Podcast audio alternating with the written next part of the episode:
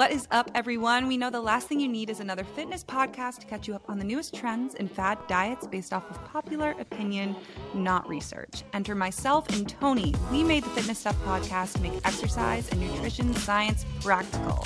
Our goal is to expose misinformation in the industry by providing only evidence based education where today we are covering the most important metrics you're probably not paying attention to on your fitness tracker, i.e., Apple Watches, Oura Rings, Whoop Bands, Fitbits, etc. I know a lot of people ask us about these often, so we're going to dive into it more specifically, looking into HRV, which is your heart rate variability, the meaning behind different stages of sleep, body temperature, and more, how accurate the actual technology is that measures these, and to show how these devices aren't made to just hold yourself accountable, but they're made to help you track certain metrics in your progress and make adjustments to your lifestyle, such as training, sleep, recovery, all really important factors when it comes to actually achieving your goals. These can be really useful. You just have to know what to look at. We got to get better. But before we get started, as always, a friendly reminder this show is free and it always will be free. Our team of three just trucking along. And the easiest way you can support us, and our favorite way, we were just having a little moment reading through some of the five star reviews on Apple before this, is to give us a five star review on whatever platform you are listening on. It takes 10 seconds. You can do it right now. Unless you're driving, then wait until you're at a red light. But a quick word going into it from two pieces. One, this Friday, our research review we are dropping over on Patreon, which is our weekly research review. It's five bucks a month to get in. Is going to be covering intermittent fasting geared towards fat loss specifically. Last week we had a freaking banger on carb intake and not just body composition, but those secondary metabolic effects such as insulin and blood glucose response, cholesterol, blood pressure, and so many more important metrics of health, which I actually learned a lot putting together. That's over on Patreon if you're over there. And a quick word from today's video sponsor. I hate calling them sponsors because we use these in our daily life. Yeah. So I feel weird saying a sponsor because we use them regardless. But it's Eat This Much. We don't shut up about them because they're freaking useful. It's probably the single best tool you could put in your toolkit if you are trying to make a body composition change that requires some change in nutrition, which hint hint most do. Eat This Much has incredible free features that we've highlighted quite a bit before where it can auto populate a meal plan with specific recipes based on your goals, your calorie intake, your macro intake, where you're trying to go. It'll auto populate it. You can go do that for free, right? They also have a mm-hmm. premium plan, and that's where they pretty much take everything out of it, right? The key is preparation. This is that key. You can plan a week of meals at a time. It automatically generates your grocery list, which you can even sync to a grocery delivery service. It just goes right there if you have one. Automatically syncs your leftovers, customizes every single day of the week, and you can print and email your plans. If you want to get 20% off premium, you can use our code or go to eatthismuch.com forward slash fitness stuff, or we'll put that in the description and just get two weeks for free if you go down there and try it. You don't have to sign up, put any credit card information in. You just get two weeks for free. If you decide you like it, you're good to go. That's who we're talking about today. I'm excited. It's time to get in some goodies. Some goodies. so many people ask me about my Oura ring. So that's what stemmed this episode. How many people? I mean, I know you have an Apple Watch. Mm-hmm. I was Apple yep. Watch about a year and a half ago until I switched to Oura because I wanted to focus a little bit more on sleep and recovery does everyone have a fitness tracker? I guess I'm a little out of touch. Do most people have some sort of fitness tracker? If it's an Apple Watch, a Fitbit, a Whoop, a something? I feel like if they don't have it, a lot of people have tried them. Yeah, I don't honestly, I don't know, but I know. I mean, a lot of people get Apple Watches for so many different reasons. Some mode of tracking something, I feel like, is much more common in especially the health and fitness space nowadays. Oh yeah, um, I think I read it was going to be a something billion dollar industry by the end of this year which blows my mind. It's because there's trackers everywhere. I mean, there's the Oura Ring, which is a little bit newer, the Whoop Band, the Apple Watch. There's Garmin, Fitbit, Polar, Samsung. There's so many different fitness trackers now. But here's what gets me, and so many questions I get for them, is people don't know how to use them correctly. In my opinion, they track yeah, your steps. They might track your calorie, but so many people don't use them for the right reasons, or at least they're not taking advantage of all the data that it actually tracks and what they can use to completely change their life. not mm-hmm. just get to a weight loss goal, but like I was telling you before this show, when I got the Oura ring to fix my sleep, stress, and recovery, how my energy through the day and fatigue it was killing me before as I was growing the business. I was exhausted 24 7. Even though I was sleeping eight ish hours, it was not very high quality sleep. I did not know that. And until I got the data from each piece of my day that I could start adjusting and changing and optimizing it, is when then I could make the changes to make sure I was sleeping a quality sleep. I was recovering from my mm. stress. I actually started working out less so I could recover better. And my mood, my fatigue, and my energy are so much better. Yeah. Through the day. And I think so many people have it in the palm of their freaking hands, but they just don't know what to do with it. Yeah. Oh my God. I feel like, especially with an Oura ring, what I really like about them is like it's much more niche, right? Yeah. People go get that because they want to improve their sleep. It doesn't yeah. do all like a million and one different things, which a lot of these do, especially like an Apple Watch. And oftentimes the leverage towards the Apple Watch for fitness purposes, so to say, I said in quotation marks, if you're not watching this, is to know how many calories you burned in a day and to know how many steps you took.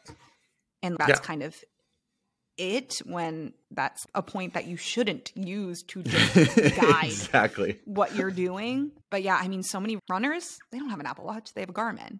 There are like different populations of people that will gravitate towards different activity trackers, but the people that really use the ones I would say like a Garmin watch versus an Apple watch appearance oh, yeah. wise mm, very different there. Like the gravitational pull for a Garmin is very performance based and metric based like mm-hmm. versus some others that are just more like Yeah, they they definitely have different items geared cuz when I got cuz that was the thing like when I got the Oura ring I, I'd known and heard about it from sleep because I know things like the NBA, NHL, like these professional sports teams use the Oura ring because they realize how important that is.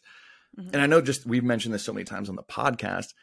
It's like, what are you looking to get out of your fitness tracker? Because I think a lot of people are like, well, tell me how many calories I burn, which we're going to talk about later, is one, terribly inaccurate from even the most accurate mm-hmm. metrics.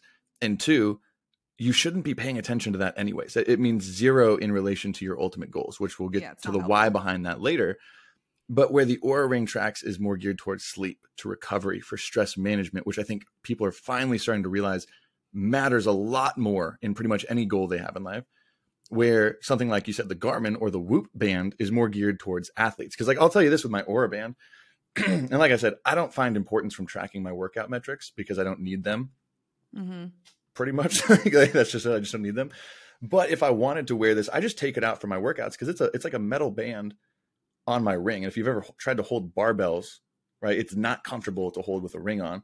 So I just take it off, right? Where the Whoop band or the Garmin, something on your wrist, is a lot easier to work out from. But just me personally, and for most of my clients, when I recommend, I don't care how many calories the watch or whatever says you're burning. Like it doesn't matter.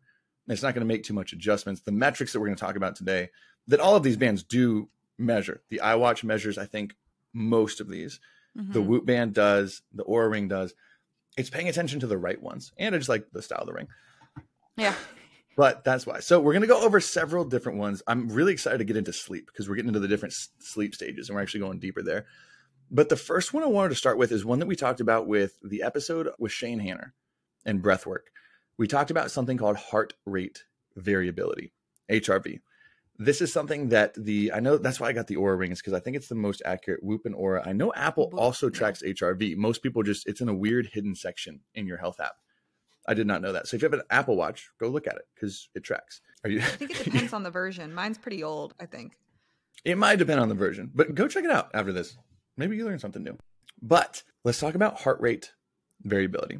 All right, what is it? Why is this important metric? Because this is probably the single most important metric to your recovery and your stress that you are not paying attention to to tell you how much you can handle in a day to tell me tell you how hard to push it in a single day to tell you if you need more recovery or less recovery to tell you if you're getting sick right hrv measures all of this so when most people think of heart rate they think of a steady metronome right just clicking back and forth very rhythmic very balanced very in sync right that's what they think of when they think of a heart rate boom like a metronome mm-hmm.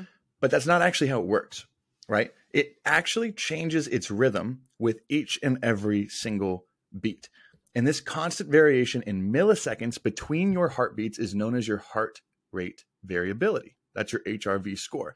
It's off by milliseconds in each direction. This beat was a little bit longer than the last beat. This beat was a little bit shorter than the previous beat. And they measure this in milliseconds, and that's what gives you your HRV. Now, some situations result in an increase in variation between heart rates, meaning a higher HRV, while others cause the intervals between beats to stay more constant, meaning a lower HRV, right? The closer your heart rates are together, not closer, but Your heartbeat. the more rhythmic your heartbeat. Yeah. Did I say that? you said heart rate, heartbeat. Oh, right. sorry. Yeah. the more, yeah, the more rhythmic your heartbeat is, the lower your HRV, right? The less Okay. variance there is between heartbeats, the lower your HRV, where some situations increase the variation between heartbeats, meaning you have a higher HRV score. Now, these variations and why this is important, and people didn't really start paying attention to this until a couple years ago.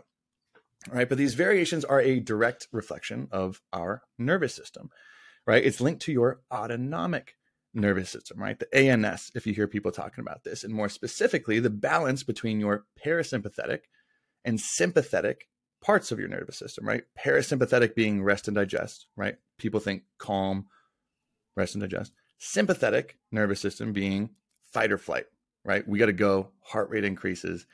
That's what people think of fight or flight. So HRV is essentially just measuring the balance between these two.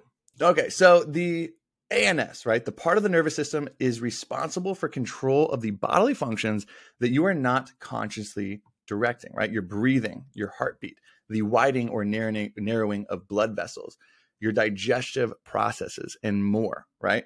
The things that you are not consciously aware of, right? And all the cells in your heart's pacemaker, right? In there that tells your heart to beat have a direct phone line. This is the greatest analogy I heard of it a direct phone line coming from both sides of your ANS, right? The rest and digest and the mm-hmm. fight or flight systems. They both have direct lines to the pacemaker, right? Your rest and digest tells your heart to slow down, making room for variability between beats, a higher HRV. Your fight or flight system tells your heart rates to speed up, which limits the space of variability, which means you have a lower HRV right? And these two systems can be silent, they can be active, they can be shouting over each other at all times. It's a lot of conversation, and that leads to a lot of variation. That was the best way I found it put, Mhm. right? So a lower HRV means that you're spending a little bit more time in that fight or flight response, right? That sympathetic. Where if you have a higher HRV, that's typically associated, and I don't want to say better or worse because we're going to get into the why here in a second Yes.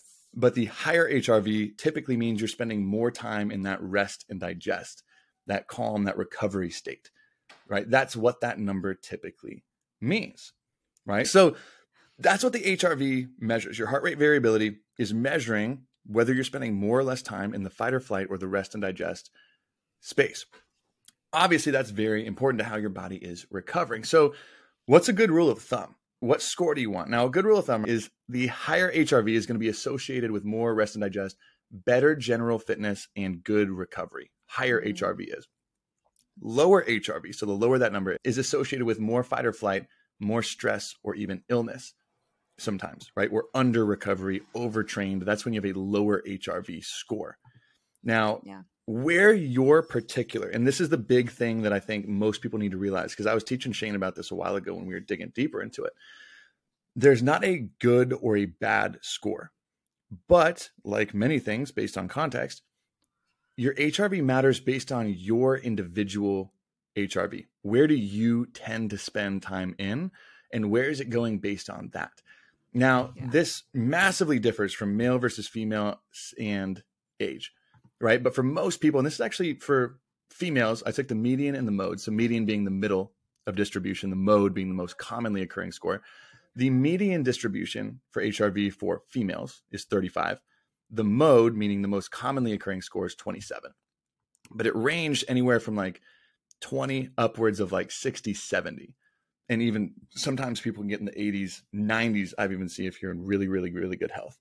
But just because you have a score of 30 doesn't mean you're unhealthy. Just like having a score of 60 doesn't mean you are healthy, right? But it's based on where you are and where you're changing. That'll make more sense in just a second. Now, the median for males, very similar, is 38, where the mode is also 27. And as you get older, this number generally gets smaller, right? So wherever yours is now in 10 years, odds are, even if you're still in good shape, it's going to get lower with age, falling usually into the low 20s or 30s past age 50. Right now, there's a lot that goes into this metric, and here's how we're going to talk to you about how to interpret it. So, before we talk about interpretation, things that impact it, right? Outside factors, number one, are going to be things like stimulants, right? Caffeine, ADHD medication, those things speed your heart rate up. When you speed your heart rate up, your heart rate variability goes down, right? That's a fact. So if you're over caffeinated, that's obviously going to impact things. Medication base is also a little bit different because caffeine is not usually a medicine. You can usually survive without caffeine.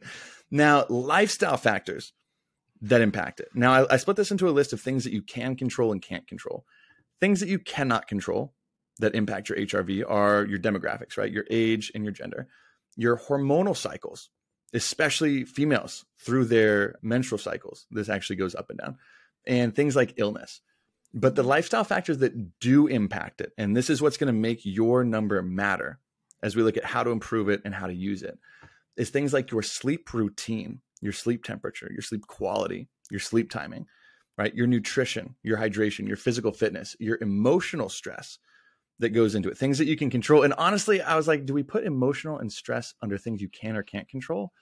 But I think we've talked enough about this that you can put in practices to better control your reaction to stress and emotions. Would you agree? Yeah. So like this yeah, this is definitely a hard one because like anxiety and depression imp- are both factors that impact your heart mm-hmm. rate variability like negatively. Mm-hmm. Because and so having proper practices in place to manage physiological reactions and what you do on a day to day because of those mood disorders. So that's where you can have the most control at like keeping them at bay. So if you are like actively working on keeping mm-hmm. your mental health at bay, if you're diagnosed with these disorders, you are go- already at risk for less heart rate variability because mm-hmm. of these, but you can prevent that from getting worse if that makes any sense. Yeah. No, it absolutely yeah. does. Because yeah, that's why I think I put because yeah, you can do things to better help manage it. Yes. Because you're mm-hmm. always you're gonna have emotions, you're gonna have stress, things that can't get.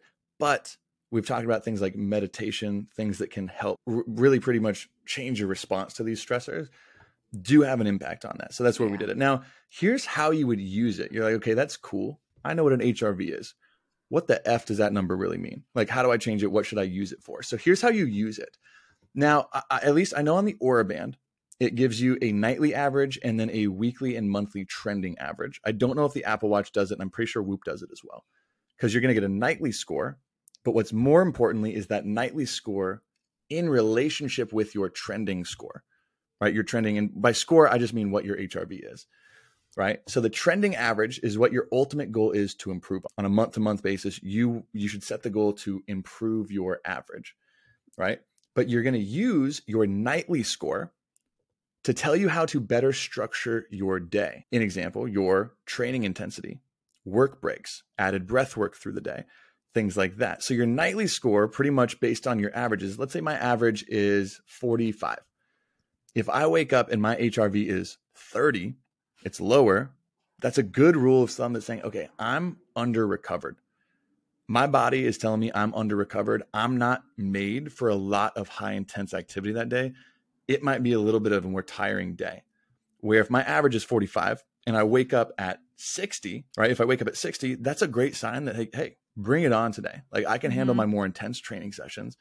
I can go through the workday and put some freaking work in. I don't need to take any 15 or 20 minute breaks to maybe breathe or practice meditation. I can handle a lot of workload that day. So that's how you use your nightly score based on your average, but your goal would be to improve your average over time, right? Meaning you're improving your general fitness. And the ways to improve this, right, would be things like meditation and stress management. This is massive. My favorite one, breath work. We were talking about this on the breath work episode.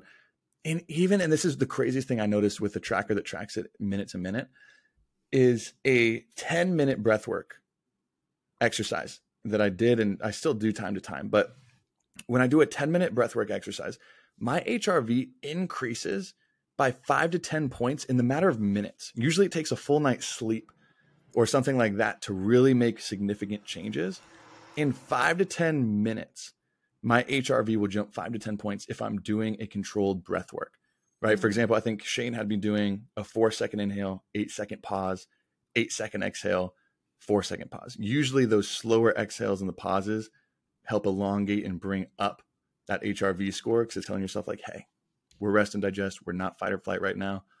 I can handle some slower exhales. I don't need to have elevated breathing. You changing your breath work inversely changes how your body's responding.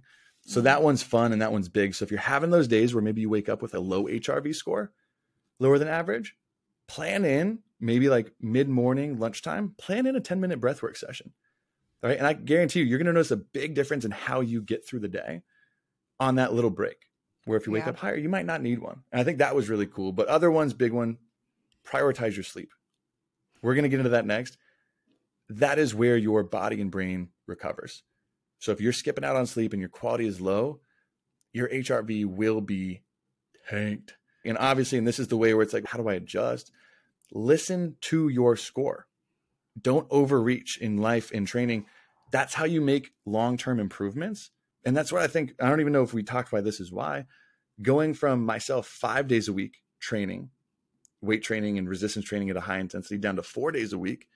That's why I ultimately did it, is because my body was not recovering when I was training five days a week. So when I went down to four, I felt better. I recovered better. I was spending more time resting and digest. It was beautiful. So that's how you would use it. Yeah. I want I wanted to make a quick note too for any of my fel- our fellow listeners that also like myself have anxiety. Something that is particularly difficult for those with anxiety is switching course. So if something comes mm. about in your day, which happens almost every day. It, just does. That was unplanned. That elicits a fight or flight response, physiological response, versus it just being inconvenient and you being annoyed. Your body is aware of that change and it switches. And mm. we, because heart rate variability plays a large role in this, yeah. our body is not well equipped for those changes that's why the reaction is so much greater because mm. your body is experiencing this heightened level of danger. So if you take away anything from this, that can instantly, matter of 10 minutes, I say instantly, mm. 10 minutes bring you back. So if you are one of those people, it's not that the, this isn't something that really goes away. You may still have that response, but the reaction that takes yes. place if you implement breath work doesn't happen you don't have this reaction in your daily life and the hardest part about this is if you do switch over to this fight or flight state that persists throughout the rest of your day so really trying breath work it can bring you back and it, it really can change the course of your day and that can also improve your heart rate variability so i just like to add that note because no i remember really, us talking really about that on the breathwork episode. Because think about this. So let me ask you this: with anxiety, what other things do you notice through the day with that? We're not talking about HRV or breathwork, but when you're in that state of heightened anxiety, and your body is and your nervous system's a little bit more towards fight or flight. I think what we talked about, and I want to hear more on, is like things like your inability to think super clearly and to problem yes. solve and to do mm-hmm. so many things. Like, where do you see that popping up in your day when you are in that heightened sense? Versus um, me personally, yeah. What are some things just, you notice? I used to be, I'm not really there anymore, but being very reactionary. Like anytime, mm. and this is in relationships. So always on edge. Anytime someone asks you something, maybe yeah. needs something super small from you, is trying to engage with you when you have a task at hand that you need to accomplish, or it may seem like an inconvenience, it's a snap. Like instantly mm. mad, instantly frustrated, views that interaction as an inconvenience. I'm not sure if you've ever described anyone as snippy or on edge. Like oh very, yeah, I think everyone can think edge. someone pops into your head when you think someone's snappy. Yeah, yeah. So d- definitely that, and the productivity is very difficult. Difficult. Like productivity significantly lowers because you are not in a state where you can critically think you cannot stay focused on a task like all the things yeah. you need to be able to do it really impacts you see this a lot in the workplace with people it's not talked about enough but it, it, becomes really, really hard to produce any sort of final outcome over time. It just keeps piling. the way you're explaining it makes it seem like problem solving would be just so hard. I feel like when I get like that, like when I get elevated anxiety and I'm trying to like focus and figure something out, my brain can only focus on one answer. And if that answer is yes. wrong, I can't see any other like I just see this one thing and I get frustrated. And then when you're not in that state, you're like, oh my God, the answer was right in front of my face the entire time. Yeah. Like, mm-hmm. do you mm-hmm. notice that? That's what I feel like when I relate to what you're just saying. Yeah. Problem solving goes out the window if I'm anxious or I'm in that heightened state. Yeah. And the ability to be like rational, no, so hard. So the impact breathwork can have on that is huge. And even I'm guessing too, not even just that breathwork immediately, but I'm guessing probably someone, if you suffer from anxiety long term, this might be a metric that you would really want to aim to improve. If you can get better and change certain areas of your life, like breath work, like meditation, like prioritizing pieces of sleep, that you could just slowly make that incrementally better. It's like that's just slowly going to make those things get easier and easier. Not something yeah. to solve anything, but this would be a great metric to aim at and say, okay, my new goal, like we were talking about in our other episode, as far as like successful versus unsuccessful clients, right? Goal setting this would be a phenomenal goal, not in the gym, not body composition based. This would be a phenomenal goal to work on is my HRV is like a 27. I'm going to try and get it to 35 in the yeah. next couple months, average. That would be a huge goal to have by putting mm-hmm. those things in place. And yeah. again, before we jump into sleep stages, this is those things like, again, use the data these things are giving you and say, okay, where in my life am I not doing things to optimize the numbers that aren't so great? So if your HRV is not so great, look at your sleep, look at your stress management, if those aren't checking the boxes, change them. And what yeah. you'll be surprised with what happens. Now, the next big ones, and I don't, this is the thing, the next big ones that I think are so important in a tracker. So if you're looking to get into a tracker, I know we were just talking about your boyfriend being big into these. I'm big into these, your sleep stages in different things. Now, I know not every tracking device measures this or measures it super, super accurately. I know Oura is geared towards it. I think Whoop does a very good job representing it, maybe yeah. not as much detail. And I think with the last Apple Watch update, they do it as well. But that was the big problem when I had the Apple Watch is I would charge my watch at night so I could wear it yeah, during the day. I don't know about Apple. I mean, I don't use it for because I do take it off, so I don't. Yeah, my roommate just showed me the update because before you had to go through a third party app, like you had to sync your health app to a third party app to yeah. interpret sleep data. But I think with the latest update, Apple now does sleep. It's not as in depth as like an Oura, which gives you, I think, like 12 different metrics, but it's absolutely huge. So let's talk a little bit about sleep. And more specifically, we're going to talk about your time spent in REM and deep sleep. Sleep's very complicated, but usually the difference between quality sleep and lack of quality sleep, right? Me before mm-hmm. sleeping eight hours, getting next to no time spent in REM and deep sleep versus seven hours, so less time, but with significantly more REM and deep sleep. I'm going to take the seven hours with significantly more REM and deep sleep 10 times out of 10. So when you talk about quality sleep, this is what we're talking about is spending more time in these restorative stages. So to give a brief overview of like what the stages are, what they do, there are typically, and this changes depending on who you ask, there's four stages of sleep and REM sleep, right? So one, two, three, four, and REM, right?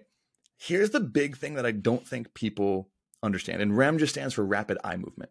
Usually when you're dreaming, we got some fun facts about this one next. But here's the kind of cool thing is I think people were taught, at least I was taught when I was growing up, that there's like a magic 90 minute cycle that most people are taught that you just go through a sleep cycle and each cycle looks the same. Stage one to two to three to four to REM and then back to one. And it just kind of goes in like a nice cycle through the entire night. That's not how it works. Now, when we look at like sleep stages in particular, REM and deep sleep in particular, you typically accumulate the vast majority of your REM or deep sleep in certain periods of the night, right? The deeper stages of sleep. So the more, the most time you spend in deep sleep is in the first half of your night, the first half of your evening, where REM sleep is typically in the second half of your evening. The majority of your REM sleep, not saying you don't touch REM in the first half or you don't touch deep in the other, right? But the vast majority of the time you're spending in REM versus deep sleep is separated into the first and second half of the night. And there's some big keys here soon, but I want to go over the initial stages, right? So awake time is the first one. That's just time spent awake, right? So usually your Apple Watch will tell you this. the awake time, time that you woke up through the night, and time that you're awake in bed, which is also important, right? If you're spending nine hours in bed, but you're only sleeping six and a half, that's not very efficient sleep. That starts to become a problem, right? If you're not Mhm. spending a lot of time asleep. So that's where you'd pay attention to that. Now, the lighter stages of sleep, this is when your muscles might relax, they might jerk a little bit. Your respiration, your breathing rate starts to slow. So these are light stages one and two, is what we consider light. Your heart rate begins to decrease, your body temperature begins, begins to decrease, and waking up in this stage is easier. And I actually have a fun little hack for y'all soon, too. It's easier to wake up. So if you notice like a power nap, why those work for so many people is you're waking yourself up out of the lighter stages of sleep, right? Where the deeper stages of sleep is like when you get yanked out of those deeper stages, stages, right? That's when you feel like just groggy, disoriented, like drunk. You're like, where am I? Right. And you're almost more tired if you get pulled out of a deep stage of sleep. Um, but that's what light sleep is, right? Stages one and two. Stages three and four, but not REM sleep, that's considered deep sleep, right? This is when your blood pressure drops, your blood flow increases to muscle tissue, growth hormone is being released, tissue and growth, or sorry, tissue growth and cell repair occurs here, right? In deep sleep, tissue growth and cell repair. And then the brain flushes waste and shows long, longer, slower brain waves, right? Deeper stages of sleep, again, this is the earlier half of the night. So think of this stage more of a physical recovery phase. If you're lacking in deep sleep, you're probably not physically recovering better. Your muscle growth, your joints. If you're getting injured a lot in the gym, you might not be sleeping in those deeper stages too much. Now, setting goals for deep sleep, because we know how important that is, especially if you have body composition goals, even overall health goals. This genuinely makes or generally makes up about zero to 35% of your total sleep. But a good goal to aim for is one to one and a half hours per night. How crazy One to one and that? a half That hours that's or more. Like it's almost kind of like a that's all, but how many people don't hit that is crazy. Yeah, just for the record, because I documented most of it on Instagram when I first got Oura. I think I was spending about 30 to 45 minutes in deep sleep a night when I first started. Now I'm getting two hours plus a night, usually five nights a week, which is great. That's when I know I'm like, okay, I'm gonna be feeling good today. I can push in the gym. Right now, Hey, the- can I yes. interrupt Yes. on podcast because I just found my heart rate vari- variability because Apple Watch does measure it. Do you guys want to know mine? Oh God. Do you have any guesses? I'm a little embarrassed. oh embarrassed. God, what is it? Guess. Give me one guess. okay, you're setting me up to guess low. Yeah. So let's say 35 to 40, like a good average. Oh, you're Wait, scaring me. 35 to 40 is a good average? For You females, that was about median. No, you want higher. Higher is usually better. Oh. What's your score? 30. 30 is not bad. No, 30 is good. The actual the mode in female is 27. Oh, really? Yeah. Are you- You're kicking ass. I feel like there's so many different. Than, There are. Th- That's what I'm saying. There's not like a good and a bad. Remember, it's based on day to day versus your average. 30 is normal though. If you were at like nine, which is actually pretty funny. I If, thought it was like for my age, it was like in the 60s, but I guess if you're younger, I think typical average might ride a little bit higher. yeah. But if you're 30 for where you're, I don't think that's a bad thing at all. Because I think I'm around 38 to 40 Cool. is where my I feel better about myself. Even though the funny thing is, you can tell if you ever pull like an all night, like a rager, you're celebrating something big, and you check your HRV the next morning, it'll be like four or like six. Like it'll be like, oh my god, yeah. Yeah. Okay. You're, it's bad. that is That's cool. So that's the normal time spent in deep sleep. Okay, so that's how much time is normally spent in deep sleep. Now we don't just present problems; we're a solution company. That's what we do, right? That's what we say. So here's how you would increase your deep sleep. And the more important thing is next we're talking about REM sleep. And it's not necessarily that just more or less deep sleep is better, but your relationship from deep to REM matters a lot and how much time you're spending in Mhm. each. But if you are lacking in deep sleep and you feel like you're getting injured constantly, if your body's not feeling recovered, ways to increase it. Right? There's things that you should avoid and things you should do. One of the best things that you can do to increase deep sleep is to exercise regularly specifically weight training. You're causing damage to your muscle tissue that needs to be repaired. Telling your body to spend more time in these deeper stages of sleep because it's not repaired. It needs more time. So that's the number one thing you can do to increase it is to exercise regularly. You might be like, Tony, duh, we're listening to the fitness stuff podcast. I fitness every day, right? Here's what you can do and avoid to improve these One, this one's a big one, and I have a funny story about Korean barbecue after this, is to avoid heavy meals before bed. Right? If you're eating a Mm. big meal right before you go to bed, you got to digest that food. And your body's going to be digesting that for several hours as you go into it, limiting how much time you can spend in deep sleep. So avoiding heavy meals late at night. Right? And I know this is people are like, "Oh, but you told me that it's a myth that you can't eat before bed and not get fat." That's not what we're saying. This Yeah, is based on your sleep and deep stages of sleep. The next big one is to avoid longer naps and stimulants in the afternoon. Those will really inhibit your body's ability to spend time in the deeper stages of sleep. And then another one that I don't think people pay attention to is to start avoiding bright screens one to two hours before bedtime. People say, like, oh, how do we sleep better? Avoid screens. This is why. This will improve your sleep quality, not just you falling asleep, but your sleep quality. Right. If you can avoid big meals, try and avoid brighter screens close to bedtime and avoid long naps and caffeine stimulants in the afternoon, your body typically can slide right into deep. How we do it. I think about how many people, especially with TikTok now, like I used to be, this is one of the biggest things that I've changed since like improve. I'm not the best sleeper at all. Definitely not. But just getting a, more sleep, falling asleep quicker, and I feel but more rested. That's t- totally personal. I don't know if I am, but Mhm. Just not scrolling on TikTok before bed. And it's so That's easy to be like, oh, just put your phone down. But it is, as of recently, one of the hardest health behaviors I've had to change. And like how much that changes if you just keep sticking to it. But it's so, so You're not alone. so- no. That's a lot no. of people, even people that you wouldn't even think would be on TikTok, are just like, Yeah. I spend an hour a night Mhm. before bed. It's I honestly get trapped in there too. And not even that. I know Huberman talks about this too, but just like your lighting in general. So Yeah. maybe you got a, Yeah. a TV show that you like to watch with your husband or wife or whatever it is. That's okay. We're not saying you have to just read books and sit by candlelight all night. Mhm. But if you have very bright, and specifically, I know Huberman has talked about overhead lighting, very Yeah. bright overhead lights on up until you go to bed, that's going to severely blunt your body from going into those deeper stages of sleep. So even if you can just dim lights or turn on things like lamps or table side lamps, right? Something that's not above your head plays a very big impact on that. Because for me, like I tried the no screens at all an hour and a half before bed and I failed. I tried it because I was like, I need to make this change. I'm not spending enough time here. And I failed. But what I also didn't notice is every light was on in my room. So I was reading, I was doing things like this, but I'm like, what is happening? when I just started now, I turn off all my lights. I have some like fairy lights, my little Mhm. sprinklers that'll turn on, but every other lights off. I still go on my phone. I might turn on the TV or something like that. But overall, I'm in a much darker surrounding, and that has made a huge impact myself. Yeah. So anecdotal Yeah. speaking. oh, the big meal thing. I had Korean barbecue.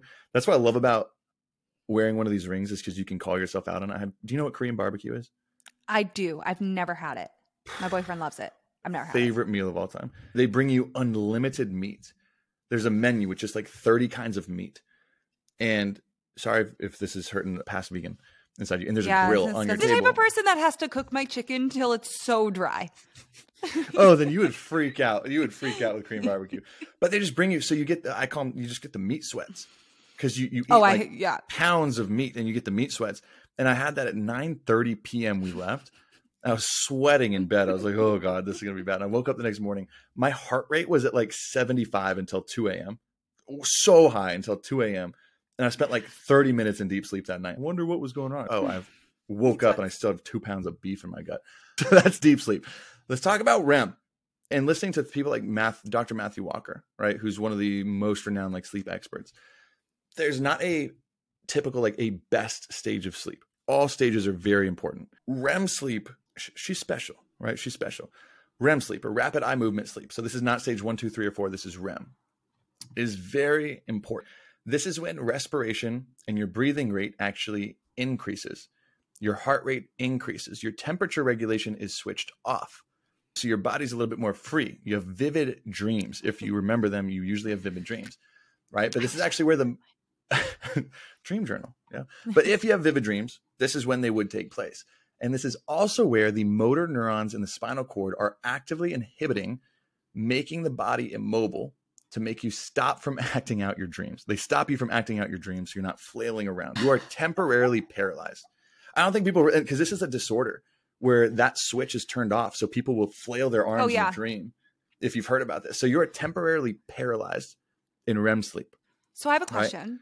Yes. Why do boys twitch when they sleep? Does that mean they're not in REM sleep at that time that they twitch? That's a great question. And if question. you are a girl, no, I do it too. My gr- this, I've heard this from my girlfriend a hundred times. I'll just go like this, and I'll just. You twitch. guys twitch, and it's the weirdest. So would that be non-REM sleep? Would that be? or is our nerve is our spinal cord just disconnected because it should be paralyzing us and it's not? Who knows? I want to look into that, like the sleep differences between men and women. I don't like to generalize, but There's got to be some like differences there. rocks. There's got to be certain differences there for sure amongst Yeah. averages. So REM Sorry. sleep, when you are when most people are paralyzed, right? This is why REM sleep is important, right? This is where memory consolidation, creativity, learning, and problem solving occurs. This plays a huge role in re-energizing your mind and body for the next day. So if you wake up and you're like, I got nine hours of sleep, but you don't feel energized the next day, it's probably because you did not spend time, enough time in REM sleep, right? This rapid eye movement stage of sleep. And this is where it's so interesting to learn about this because if you've ever gone to sleep and maybe it's kept you up because you have a problem that you cannot solve and you're just thinking about it, thinking about it, thinking about it, a lot of the times you'll wake up in the morning and the answer is just poof. Oh, the answer is so easy. It's right there. Your body is, or your brain is literally running through these problems at night, trying to solve them. So this REM sleep is so, so, so important if you want to work better, if you want your mood and emotional regulation to be better in the day. REM sleep is where this happens. And what you see in a lot of people is they might be sleeping, but if you lack REM sleep, right? And this is the sleep stages that we we spend later in the night, right? So the second half of the night is where you accumulate most of your REM sleep. That's where a lot of these problems come from. And a Yeah. scary study. This was sorry, the study I, I pulled over here in China, right? I don't even want to attempt the university name. I mm-hmm. apologize, right? But it found that time spent in REM sleep steeply increased the risk of all cause mortality. The less time spent in REM sleep steeply increased the risk of all cause mortality and increased risk of total cholesterol raise, high triglycerides, LDL cholesterol, type 2 diabetes, and hypertension just from looking at REM, not total Mm. sleep. It was adjusted for total sleep, but REM in particular. That is huge. That is huge. And REM sleep is usually, this is where I know I struggle the most and where most friends I talk to that I try and help out with this struggle the most is REM sleep. Now, a normal time spent in REM, this can make up anywhere from 5 to 50% of sleep for some people, but a good goal is to aim at least 1.5 hours, so an hour and a half a night. Yeah. I've seen people that struggle, and this is I'll tell you some common things that we run into is or that I see people run into is they'll spend two hours in deep sleep, they spend eight hours sleep, but they don't spend any time in REM. Or maybe their deep sleep is like Mm. three hours or three plus hours, and they barely spend any time in REM. And this is a common occurrence in people who are overtrained and physically exhausted. Because if you're working yourself and overtraining yourself to where you are exhausted, you just need that physical recovery. So your body is opting as much deep sleep as it can, and you barely spend time for REM. That happens later in the night. And another one, and here's for people who are like, man, I'm busy. I got a crazy life. I can only sleep five or six hours a night. If you're only sleeping five or six hours and you're meant to be asleep for seven to nine, guess what part of sleep you're cutting out first? REM sleep REM. you might still get deep, but if you're ever waking up feeling exhausted, and especially after five or six hours, it's because you're most likely, and everyone's cycles are different. That's why I think it's super important to get a tracker. hmm Your REM sleep is getting cut out first because that usually happens in the hours before you wake up. So if you're cutting that time off, that's the crazy part, right? And for some reason, like, I wish that this was, especially when you're in college, like the importance of sleep was Mhm. emphasized not only from the student, but professors in terms of how they work kids so much. And so many times you have no choice but to stay up. All, even all night. There are things you, like I really tried to in college made sleep a priority and even when I wasn't able to sleep I was not working at that time because that's not when your brain is functional but it is just the almost burnout culture being normal and overworking yourself Yeah. not sleeping to hustle if you ask some of the most successful entrepreneurs what they prioritize in their routine and won't give up it is sleep that is Except for Elon Musk. number one what Except for Elon Musk. I think he does Oh. five hours a night. That he break, but I'm I because I'm agreeing with you. Every successful person you realize like the super super rich. You hear that story? It's like they used to wake up at like 4 a.m. every morning, but now I'll wake up at like eight. I'll go to bed. Yeah. But they even if their cycles are different times of the day, they get enough sleep.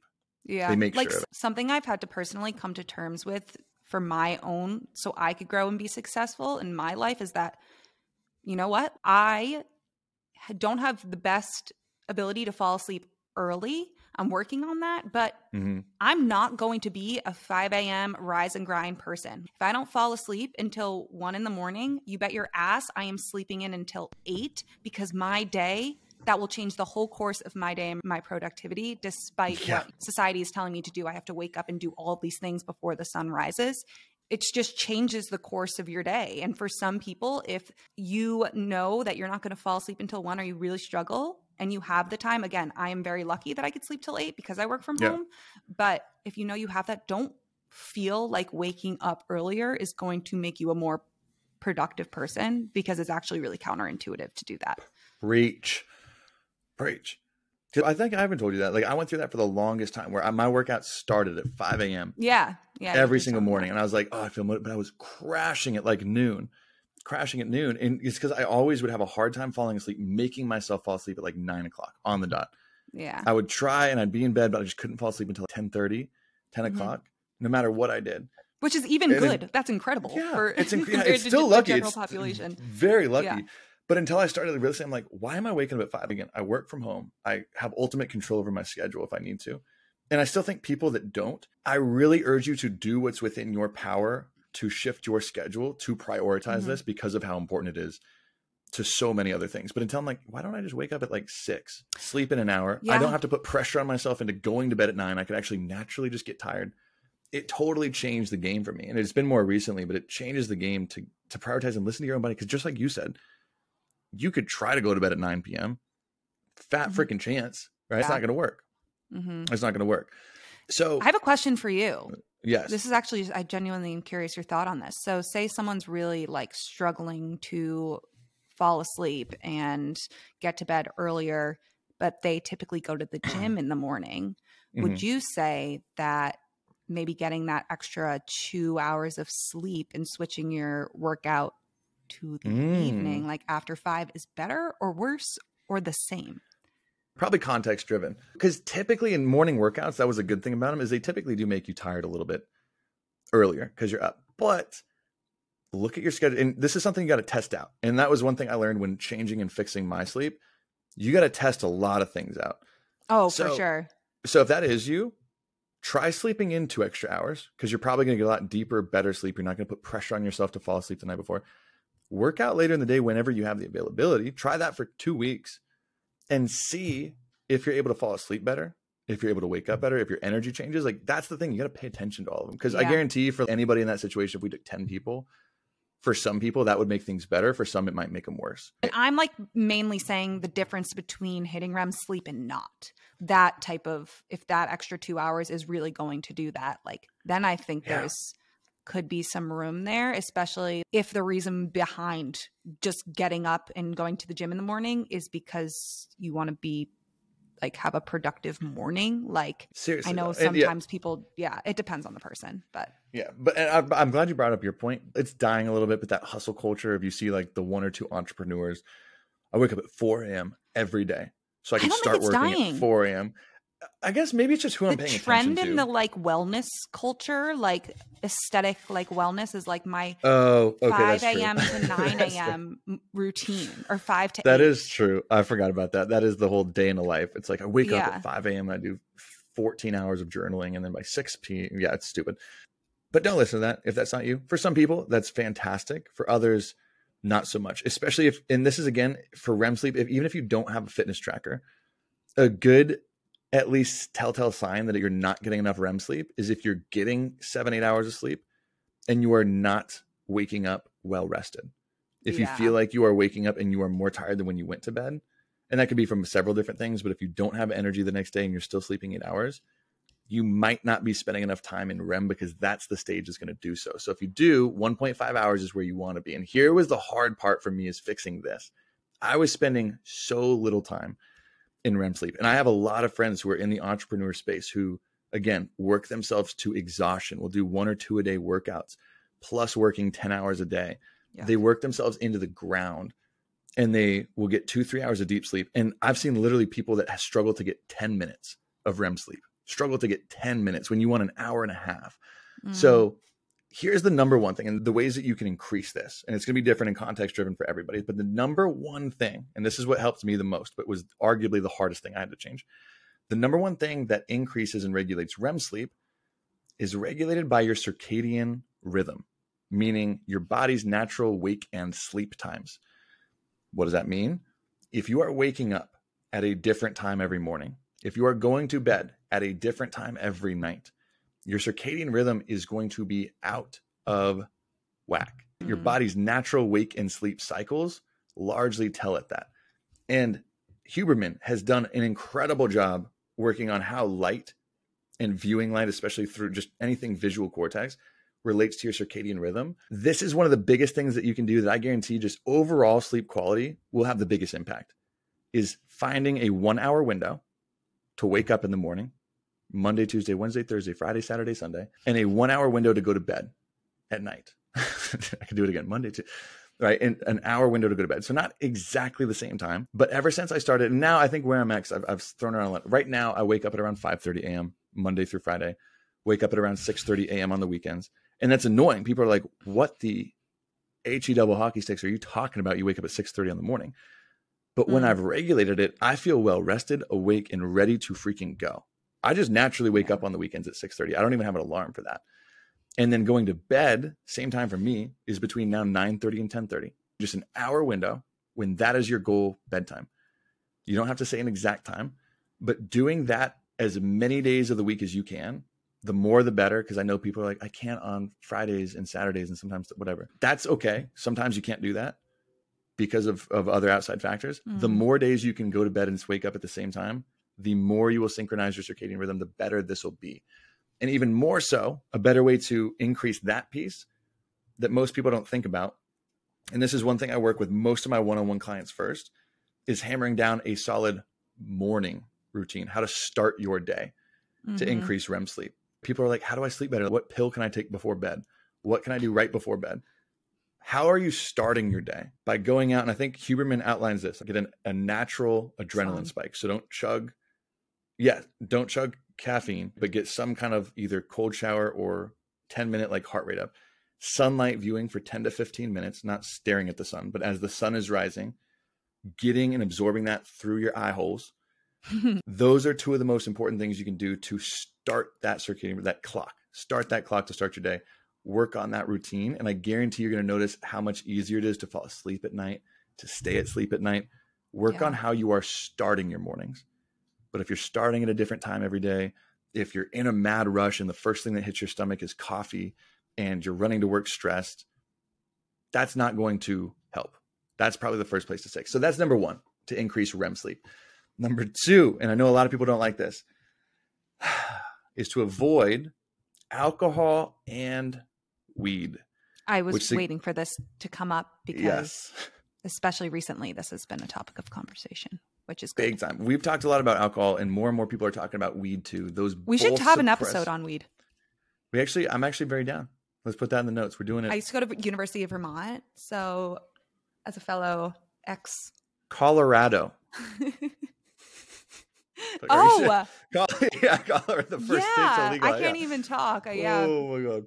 So, but yeah, but for, okay, we know what we're talking about. No, I'm kidding. So, alcohol and weed, right? Both of them and you might be like, no, but weed or my nightcap, my drink before bed, my glass of wine helps me fall asleep. I need it to fall asleep. Falling asleep does not equal REM sleep, does not equal deep sleep. Weed and alcohol severely suppress your body's natural ability to fall into the deeper and REM stages of sleep. So if you're someone who relies on a nightcap or who relies on that bedtime, that joint, I don't know, that is severely, you might fall asleep faster it might knock you right out, but you're limiting how deep and how high quality of sleep you could be getting. And that's a oh hard one to break for so many people because they associate falling asleep with good sleep. And that's yeah. not the they, they are not interchangeable. My thing is, especially as someone who used to do that, like used to, and I fell into the thing of weed for my anxiety. I didn't really drink yeah. much. I never have.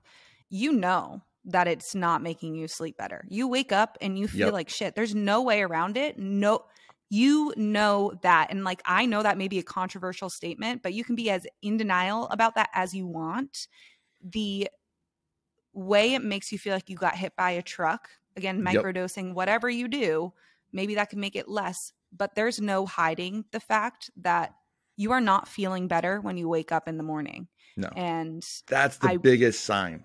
How are you feeling when you wake up? It's. I- Were you I- telling me gummies or you used to smoke before bed or what did you used to do? Mm, my mom knows this. I, I used to take my bong and do rip my bong before, but like not even just Yeah.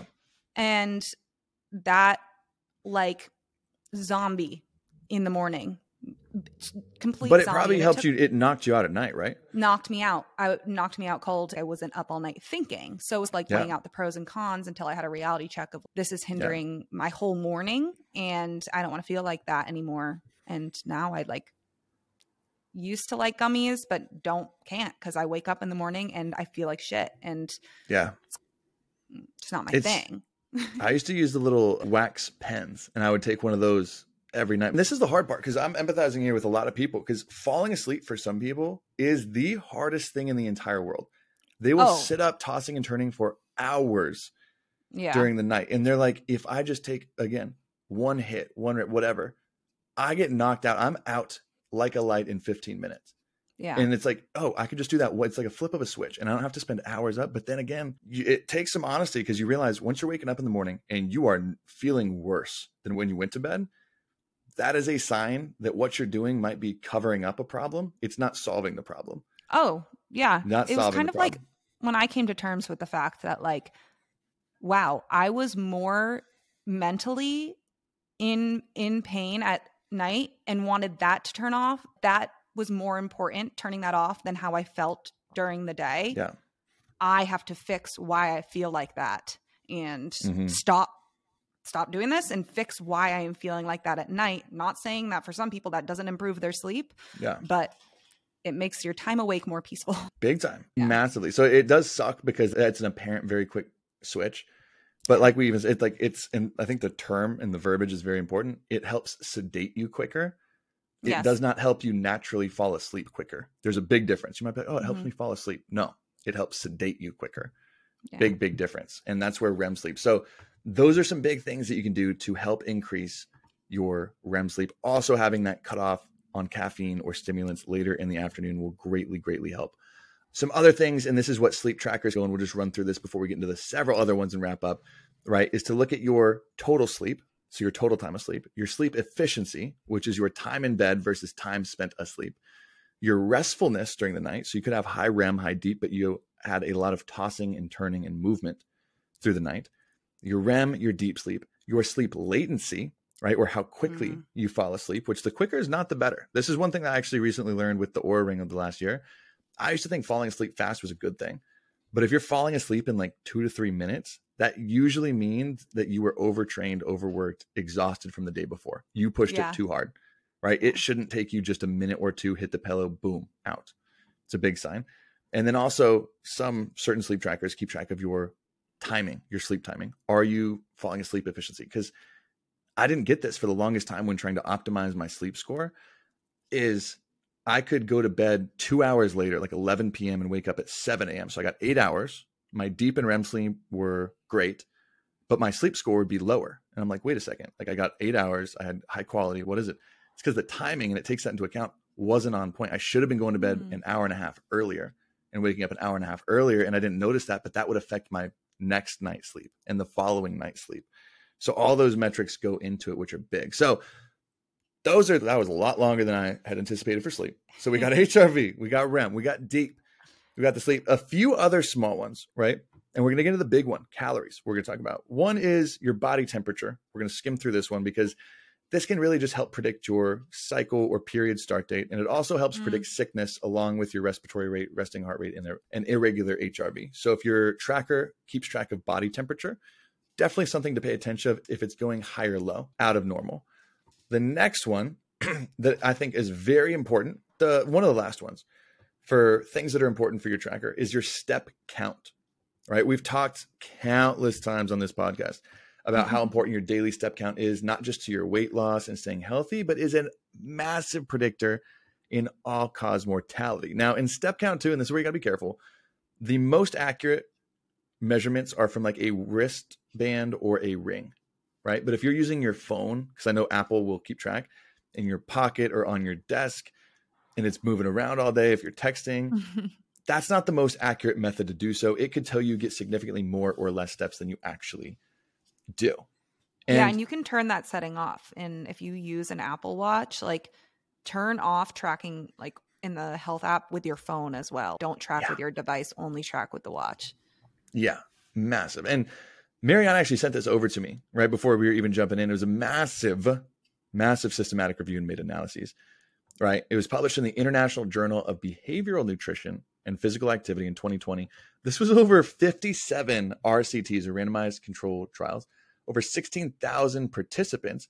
And this is a cool thing that we were talking about before. They found that simply by wearing a tracking device that paid attention to your steps, not by setting a step count goal, mm-hmm. but by wearing a monitor, it naturally increased daily step count by more than a thousand steps all the way through a year in the study. This is when they were tracking things. So not just initially, after six months, after 12 months, those individuals wearing a tracker were naturally walking a thousand more steps per day yeah. than those who weren't. And just for those in reference, we've talked about this. I think we did a whole episode on it. But that massive meta analysis from Iran was showing that for every extra thousand steps you walked per day, or at least in this study, it decreased the risk of all cause mortality by 12% on average. So that's just right there by wearing a device. And we were talking about this before the show those small things that you can change that oh, kind of subconsciously control the rest of your day. Mm-hmm. It's so cool. Yeah. And that's people, we were saying at the beginning, people ask me all the time, like, if why I'm wearing an Apple Watch, does that work? Or I heard those weren't accurate, things like that. For me personally, like, I know that my steps are often the easiest thing for me to neglect despite me loving walking, loving moving my body, I know it's very, very easy for me to get caught up in my day and having just a little, I get a buzz if my step count is low and I can check it. Having that external motivator, which in we talk about how it's so important to have intrinsic motivation, but there are some external motivators that can just help remind you, hey, like you have dissociated this long and you've been working for so long just stand up. And like for me that works. For some people it's very easy to just also ignore that. But personally that helps me get up and go for a walk. So yeah. it's I mean, as simple we were, as that it makes a huge difference. Yeah because we were even talking about those small things that just prime your subconscious to live a certain way right? We were mm-hmm. talking about the research. So we don't have the particular study pulled up here just because we were talking about it right beforehand. But even when they separate groups and they don't have them geared towards weight loss and they say this group weigh yourself every single day. Start the day by weighing yourself on the scale. The other group, zero instruction to, to weigh. They can if they want. The group who weighs themselves daily naturally decreases their weight significantly more over months and years later than the group who doesn't. Just because mm. as soon as you step on the scale, I'm not saying to do that for everybody, but they step on it and that is immediately in the forefront of their brain is like, oh, it keeps them accountable. Am I making the choices that I want to be making today? Am yeah. I making the choices with my nutrition with that? It just naturally does. It primes you. And what you were even saying, right? The greens example, where it's yes. like greens powders, for the most part, could just burn your money. But yeah. if you're starting your day with that, it's probably just saying, okay, I'm starting off on a healthy foot. I'm going to make healthier choices today. And it just leads and compounds. Those small things compound mm-hmm. over time. Now, jumping into the last piece, and this is the funny part because this is usually why people get a fitness tracker in the first place to track their calories burned. And we are both on the same page. That is the most insignificant and probably inaccurate metric that you could be tracking with one of these. You, there's no purpose, in our opinion, to use this to track your calories. And there's a few reasons why. One, it is stupid inaccurate. It's terribly inaccurate. And this is one study that was done in 2017, which I'm going to touch on but it was a study done through Stanford University measuring seven different fitness trackers, and they found that the readings were up to 43% off from actual calorie burn during exercise. And not just 43% off, 43% overestimating calorie burn, meaning you might have only burned 400. It's telling you that you almost burned 800. Yeah. I want to cover this first, but oh, 2017, technology's changed. It's not that the technology that they were using was inaccurate It's that how many calories you are burning during exercise and through the day has so many different metrics that your tracker cannot take into account. Your Yeah. hormone profile, your sleep quality, your genetics, your lean body mass or muscle versus body fat, your body composition, right? The exercise type, i.e., I know you're like, oh, I could type in if I'm rowing or cycling or running or weightlifting. If you're doing barbell back squats and deadlifts versus machine bicep curls, the calorie output is going to be so much different and the intensity that you bring into that. There's so many metrics that go into how many calories you're burning that there's not a tracker that can do it correctly. And that's what bothers me the most is so many people on the Apple Watch, especially because it gives you a ring, right? It says fill this ring up and burn. Does it say burn this many calories? Is that what Apple Watch does? Yeah, it's like your move ring. Okay, so they have a movement ring, but I don't know that. But yeah, there's so many people that I'm not done working out until I hit 600 calories, or I'm not Yeah, done like working. That's how they measure it. Is a thousand calories for moving. Yeah, I don't even know how they get to that. that's the thing is like, and we talked about this so many times, and that's not the purpose of exercise. No. The purpose of exercise should not be burning calories. Mhm. It should not be burning calories. It should be to get stronger, to build lean muscle, which provides so many more benefits, not even just metabolic benefits, longevity benefits.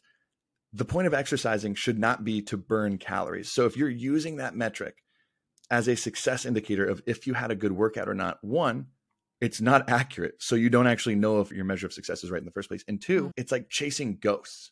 It is not an important metric to if you are getting your goal or not.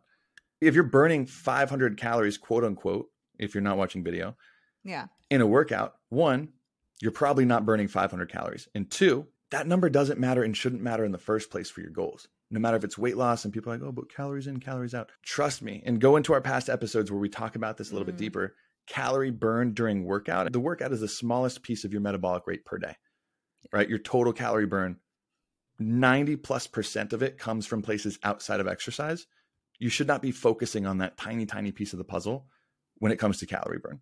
So that's why I want to go in that. That felt a little harsh, right? No, that that I, but it's also important because I mean, maybe we should have put this at the beginning. Like, there are people who, especially recovering from an eating disorder, exercise addiction, who should never put a watch on or whatever it is tracker on them again because it does more harm than good. And if you are one of those people that finds that like you're being controlled by whether or not you close your Apple watch rings, then that's a time to reevaluate kind of like, okay, why am I doing this? Is there something like what's going on? Because that is definitely a red flag to be aware of that can lead to a really negative relationship with exercise and movement. very. Yeah, yeah. It's essentially setting yourself up to think you need to earn the food you eat, and that's the most dangerous. I guess the piece I missed. The most dangerous piece is when you start to base your food intake off of the calorie burn that your tracker tells you. oh, Mhm. I burned 800 calories in my workout. I can eat this now. One, and this is the problem, it's probably a gross exaggeration of how many calories you actually burn. So, this is where, and again, we should have brought this up in the plateau episode we did, but why so many people get stuck is because their watch is telling them that they're burning 3,000 calories in a day. They're eating 3,000 calories and they're, or they're eating maybe 2,200 and they're not losing weight but I'm burning 3000. I'm in a calorie deficit. Why am I not losing weight? You're not in a calorie deficit because you're not actually burning that many calories. And Yeah. we curse their name so much on this podcast, but my freaking fitness pal, make sure to turn that switch off. If it syncs to your exercise, it'll give you more and more food based on the exercise that you do. It's like, oh, you've earned 400 extra calories today. You should not be basing your intake off of calories burned ever, period, Yeah. like the end. it, it is so odd that like and that's unfortunately that's why a lot of these things sell too is Uh, the vast majority, yeah. yeah and it's so not productive if anything it holds you back because you're hyperfixating on the wrong things that don't push you towards your goals and just create a really negative relationship with movement that you never want to feel like you resent moving because exercise like controlled you at some point in your life and Mm-hmm. if anyone's gone through it, like if you've ever felt like exercise has controlled you, like you were the type of person that had to work off everything you ate, and there is going to be a period of resentment. And if you have any Yep. reason to kind of redirect that pathway now, like you don't want to resent moving your body. No, Uh, that kind of brings back to the intrinsic versus extrinsic motivation, right? If you're working out as almost like a punishment, Do you think Yeah. that habit is going to be one that lasts throughout your lifetime like you want it to? No. Mm. It Yeah. is not. So those are the keys. And I'm sure they're, they're depending on the tracker, so many different things they pay attention to. They're really cool. But please take away this. They're also the great cool- clocks if you like to tell the time. That's also another reason clocks. why I have mine. phenomenal clocks phenomenal clocks so if you're taking away this it's like use these and i think fitness trackers are so important if you're using them correctly so take the data find the places that are you're struggling in life if it's sleep if it's recovery if it's stress if it's training if it's your weight if it's anything else take the data that these give you to make and adjust your lifestyle training and nutrition to sleep recover and train better to help get you to those goals Mm. right? These are massively important if you know how to use them. They're the biggest waste of time, money, energy, and effort if you don't. If you're just focusing on calories, which I think you're right, is probably the number one reason why they sell in the first place. Unfortunately, yes. Yeah, you might as well go buy me a PS5, spend it on something even cooler. That was a joke. The newest PlayStation, aren't they a couple Yeah. grand? Yeah, it's more of like a meme that I keep seeing on Instagram. I don't know how much it is, but it's like a meme where it's like I was really, I had a big reality check when I went to go get one of those for my boyfriend and didn't because Oh, was for it, some like, reason I thought they were like 300 bucks. be the best girlfriend ever. I'm getting him a PS5 for Christmas. Like two grand. What? I don't know Yeah. how much it is. I don't know how much it No. is, but that's actually really funny. So spend your money. You could buy Mariana's boyfriend a PS5 instead of wasting your money on a calorie tracker. And same thing on like those, like the if like your workout, like an Orange Theory, which is based around how many calories you burn. Hopefully they've changed over the last year or two since I've been over there and seen it. Don't listen to. I know it's enticing to be like, oh, I can't wait to burn. I burn so many calories. You feel rewarding it's a ghost. It's not really there. It could tell you you burned a thousand calories. You didn't. Right. Like Yeah. just listen to those. So that's what we got. That was a lot deeper. These this is going deeper too than I thought we would. I thought it was gonna be a little quicker, but that is how you use. And I'm sure we'll do more. And honestly, probably even more deeper reviews on specific trackers, might be short ones, things like that. Cause I know I'm a huge advocate for Oura Ring. Freaking love them. Get one. It was the best, honestly. People like, is it worth it? This was the single best purchase I think I can attribute in my life with the difference it's made. I know a lot of people love their Whoop bands. I know those track really, really accurate. I just wrist stuff is not my aesthetic. I don't know why, but I've heard really good stuff there. So we might do some review stuff in the future. But hopefully you got some takeaways from that. Maybe we'll do a bigger research review in our Patreon here shortly about that. But yeah. hopefully you got some takeaways. Share with us. Let us know if you have any questions. If you rated us a five star review, thank you. If you didn't, get the F. No, I'm kidding. We love you too, but it takes five seconds, and we appreciate every single one of you. So have a great rest of your night. You know where to find us fs.pod pod on Instagram, on TikTok, fitness stuff for normal people on YouTube, and we will catch you next time.